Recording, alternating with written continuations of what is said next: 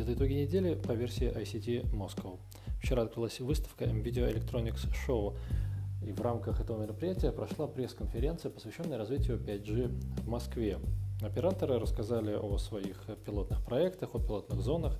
Представитель правительства Москвы рассказал об инициативах города в этой области. Э, первым вопросом, который задали э, участники пресс-конференции, это были сроки, когда же, наконец, появится 5G в Москве, когда москвичи смогут им пользоваться. Если э, власти неоднократно говорили, что срок масштабного внедрения технологий в крупных городах э, это не раньше 2021 года, то Мегафон, например, планирует э, уже в следующем году запустить коммерческие сервисы на, базе, на базе 5G. Э, с другой стороны, в МТС считают, что с 5G будет примерно так же, как и в свое время с 4G. Э, на то, чтобы смартфоны с LTE стали массовым продуктом, потребовалось около 5 лет.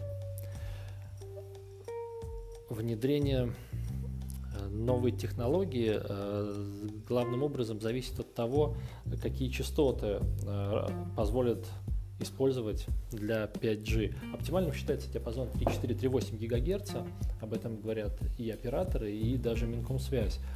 А, представитель Мегафона на этой пресс-конференции а, подчеркнул, что в компании очень рассчитывают именно на этот диапазон 3,4-3,8 ГГц. Но до настоящего времени а, эти частоты заняты, в том числе силовыми ведомствами, и власти пока не готовы ради 5G проводить конверсию радиочастотного спектра. Этот вопрос до конца не решен. А, использование 5G непосредственно абонентами – это лишь одно из возможных применений этой технологии. И помимо гигабитной скорости подключения а, у 5G есть другие особенности. Это минимальные задержки и сверхвысокая мобильность для большого количества подключенных устройств. И именно эти особенности открывают новые возможности, например, в телемедицине, э, в дистанционном управлении э, какими-то механизмами, устройствами или роботами в операционной. Э, опрос, который в начале года провела компания Accenture в 10 странах, показал, что большинству компаний не до конца понятно, какие преимущества 5G дает бизнесу.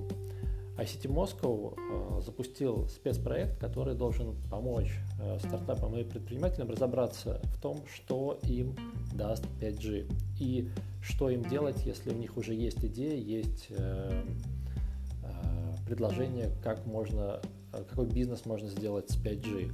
Спецпроект расположен по адресу ict.moscow/5g. Сейчас там представлена карта всех пилотных зон 5G в Москве, три уже запущены, еще несколько будет запущено в ближайшее время.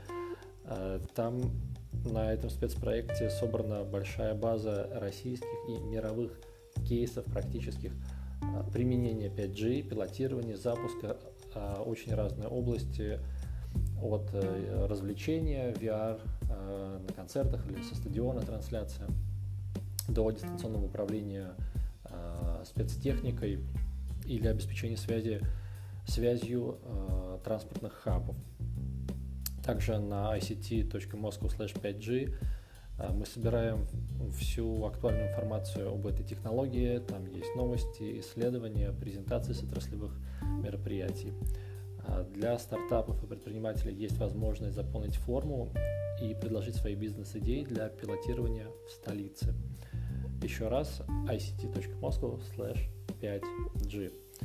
Теперь э, другие новости телекома. Провайдер МТТ заморозил свое направление, занимающееся э, интернетом вещей. На фоне активного развития LTE и тестирования 5G эксперты и участники рынка называют это решение странным, но в компании объясняют это неопределенностью правил работы в данном сегменте. Ростелеком консолидирует 100% сотового оператора Теле2. Соответствующий указ подписал президент России. Ростелеком проведет дополнительную миссию в пользу ВТБ. Точный размер доли, который должен получить банк в капитале оператора, не уточняется. Доля государства при этом должна составлять не менее 33,2%, а вместе с ВБРФ и ВТБ государство должно сохранить контроль более чем над 50% акций Ростелекома. Выручка крупнейших поставщиков IT для операторов связи выросла за год на 13%, превысив 104 миллиарда рублей.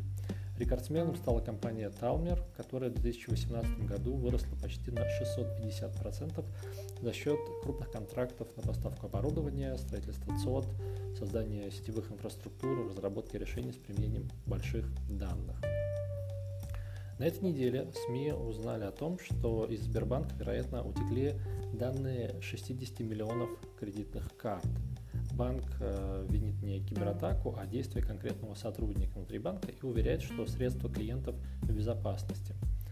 Э, много комментариев на эту тему высказывали наблюдатели. Э, интересное среди них то, что, возможно, утечка была не столь большой, и обратили внимание наблюдатели на то, что вся эта история сделала неплохую рекламу компании DeviceLog, основатель которой обратил изначально внимание журналистов на инцидент. А данная компания как раз занимается э, обеспечением безопасности внутри компании. То есть такая возможно рекламная акция, возможно нет.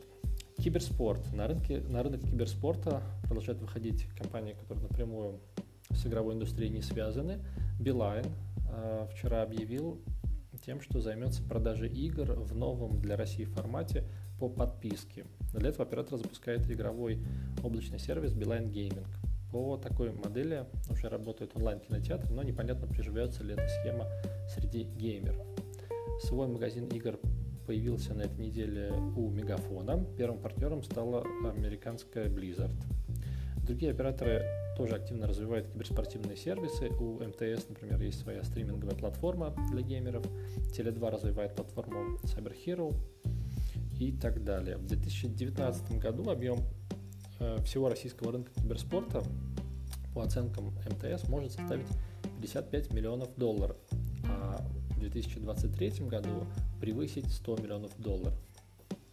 А, примеры московских разработок для киберспорта, а их не так уж мало, можно найти на сайте ict.moscow.